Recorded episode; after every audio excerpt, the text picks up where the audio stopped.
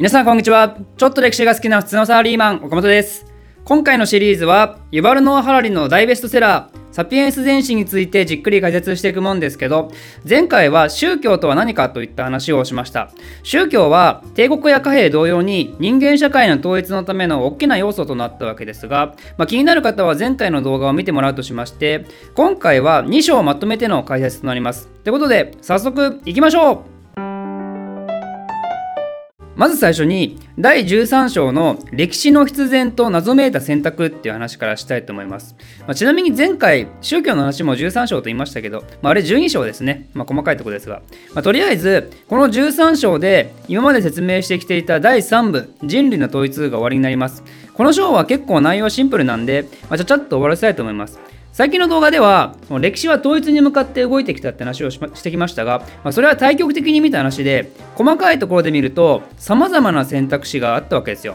例えば今はキリスト教とイスラム教が特に世界的な宗教であるわけですけどもしかしたらそうではなくてゾロアスター教がそうなる選択肢も、まあ、歴史の中にあったはずですよね。でもそうならずにキリスト教とイスラム教が選ばれた。果たしてこれは必然なのか偶然なのかっていった話がこの第13章です。で、こっからはユバルノ・ハラリンの見解になりますけど、これは偶然と言ってますね。宗教だけでなく、他の様々な歴史的事象もですね、歴史が動くときは、あまりにも多くの要素が相互作用してるんで、まあ、一言で言うと混沌としていると。それゆえに、当時の常識で考えると、到底起こり得なさそうなことが歴史上しばしば起こるんですね。例えば、ローマ帝国によって選ばれて、その栄えることになったキリスト教ですけど、でもキリスト教を認めたコンスタンティヌス大帝の時代、キリスト教なんてのはほぼカルトみたいなもんで、コンスタンティヌス帝がそのミラノ直令を出す30年前に、ローマではキリスト教が公認されて、やがて国教になるなんて予想したら、まあ、おそらく頭おかしいと思われておしまいだろうと。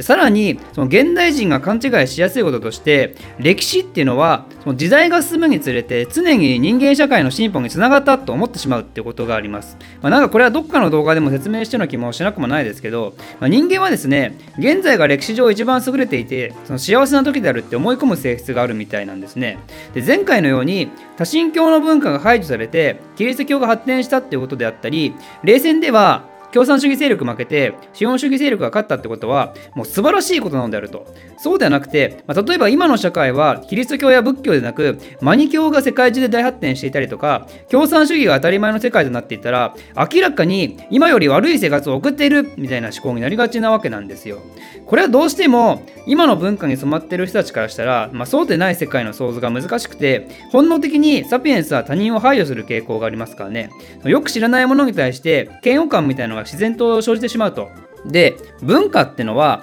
人間に宿る一種の寄生体もしくは感染症であるなんていう見解もあって宿主に頼って生き時にはその宿主を弱らせて殺すことすらもあると。でもたとえ一人の人間が死のうとも、周りの人間もその文化に感染されて規制されたら、その文化はいつまでも発展することができるんで、文化としてはそれで OK なんですね。って考えると、文化ってのは意識的に作られるもんではなく、偶然性が高いものってことになるんで、その文化の連続からなる歴史も結局偶然性が高いんじゃないの？なんていう話でした。でちなみにこんな考え方をミーム学とも呼ぶそうです、まあ、なかなか高尚な世界に入ってきましたね、まあ、ということで続けて第14章の無知の発見と近代科学の成立っていう章に突入していきますがこの章からは新たな話ってことで科学革命っていうものについて取り上げることになります。認知革命農業革命ときて次は科学革命ですねサピエンスはすでに3つ目の大変革期に突入していくことになるわけですが、そんな科学革命とは一体何を指すのか、早速解説していきたいと思います。科学革命ってのは西暦1500年頃から現代にまで至る科学に関する歴史的な過程を指していて1500年の前と後で科学に対する考えが明らかに大きく変わってそれがサピエンスだけでなく地球上の全生物の運命まで左右するほどの大きな影響力を持ったんでなんでこれを科学革命って名付けてるんですね。詳細について触れる前にどのぐらいこの科学革命によって社会が激変したかっていうと西暦1500年頃の世界人口は約5億人に対して現在は70億人ほど。で1500年の人類の1日あたり消費カロリーは13兆カロリーに対して現在は1500兆カロリー。人口は14倍に対してエネルギー消費量は115倍に増えたってことで、まあ、単純に人口が増えただけでなく明らかに社会構造が大変革してるんですね。でそれを生み出したものがまさに科学革命であるってことになります。じゃあその科学革命について詳細説明していきますけど何がそんなに革命的であったのか。これは大きく2つのポイントがあって1つ目が自分たちが世界について無知であることを認めたこと。で2つ目が科学とテクノロジーの領域を合致させたこと、まあ、これだけじゃまた意味不明と思いますんで1つずつ順番に説明をしていきますけどまず1つ目の無知の知についてですね。基本的にその1500年より以前の世界っていうのはこの世界についての重要な事柄についてはすでに全部知られているっていう主張に基づいていたんですよ。その偉大なる神々であったり一神教の絶対神が全てこの世の知恵をすでに持っていてそれを聖書やクルアーンのような聖典に書き残してそして我々平凡な人間がそれを通して世界を知ると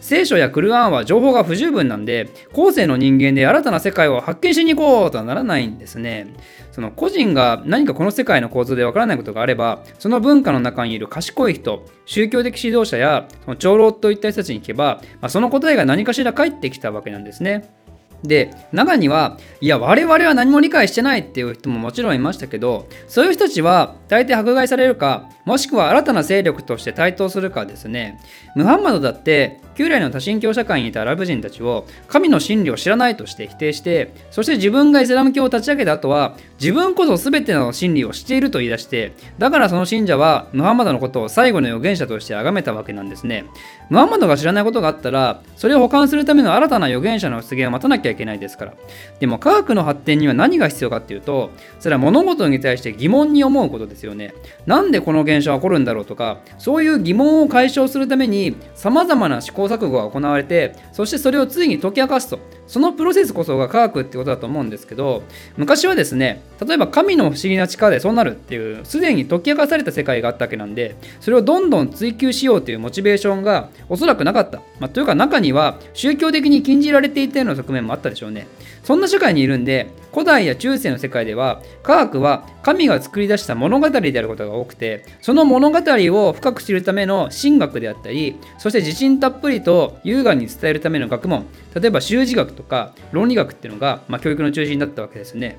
それに対して今の時代科学には必須である数学や統計っていった学問は全く栄えることはなかったと。そんなのが常識であった世界が1500年頃を境に急変していくことになります。そのきっかけをイバルノ・ハラリは大航海時代のマゼランの世界一周って書いてますけど、まあ、文字通り自分たちの宗教では説明がつかない世界が目の前に現れてそして自分たちの世界はまだまだ完璧ではなかったってことに気づくことができたってことなんですかね、まあ、ここら辺の因果関係は正直そこまで細かくサピエンス戦士に書かれてないんですけど、まあ、とりあえずそんな感じでしょうと、まあ、ちょっとさらっと流させてもらいまして。では科学革命が起こしたとんでもないこと2つ目の科学とテクノロジーの領域が合致したことについてこれね一見すると意味不明でしょ。いやいや科学ニアリーイコールテクノロジーでしょと。テクノロジーが進化するためには科学の発展はつきものでしょと。まあ、そう思うかもしれないんですが実は科学とテクノロジーっていうのは1500年頃までには完全に別の領域で1500年よりも前において、まあ、一応科学が進歩したことがあったんですよ。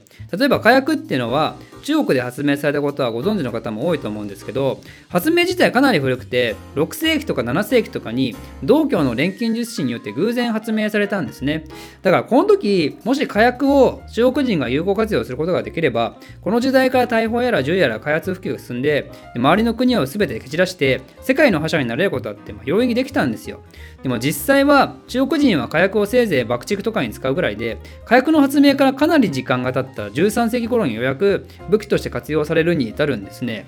なんでこれほど時間がかかったのかっていうと王や商人といった人たちは新しい軍事技術を発明してそれによって強くなるとか儲かるってことにつながるとは思ってなかったからそれまで国家の戦争においては武器の改良って言ったことよりも平坦と軍事戦略の方がよっぽど大きな影響を持ってたんですよね。だから偶然的にも科学が進歩したところでそれをテクノロジー向上のために利用することをしなかったと。で1500年より前のテクノロジーの向上っていうのも科学の発展に基づくようなものでは到底なくてものづくりをしている職人たちが長年の勘と創意工夫で改良させるようなレベルのものなわけですよ。それが近代以前の世界だったんですね。でそれに対して近代以降はどうなるかっていうと、まあ、まさに現代をイメージしてもらえば分かりますがこれは科学の発展がそのままテクノロジーの向上につながりますよね。今さまざまな国はお金を研究分野に投資して自国内の科学を発展させてそのの恩恵をさまざまな分野が受ける形で経済なり軍事なり医療なりが発展してでそういうのに成功した国家が結果的に大国として君臨していくわけですよ。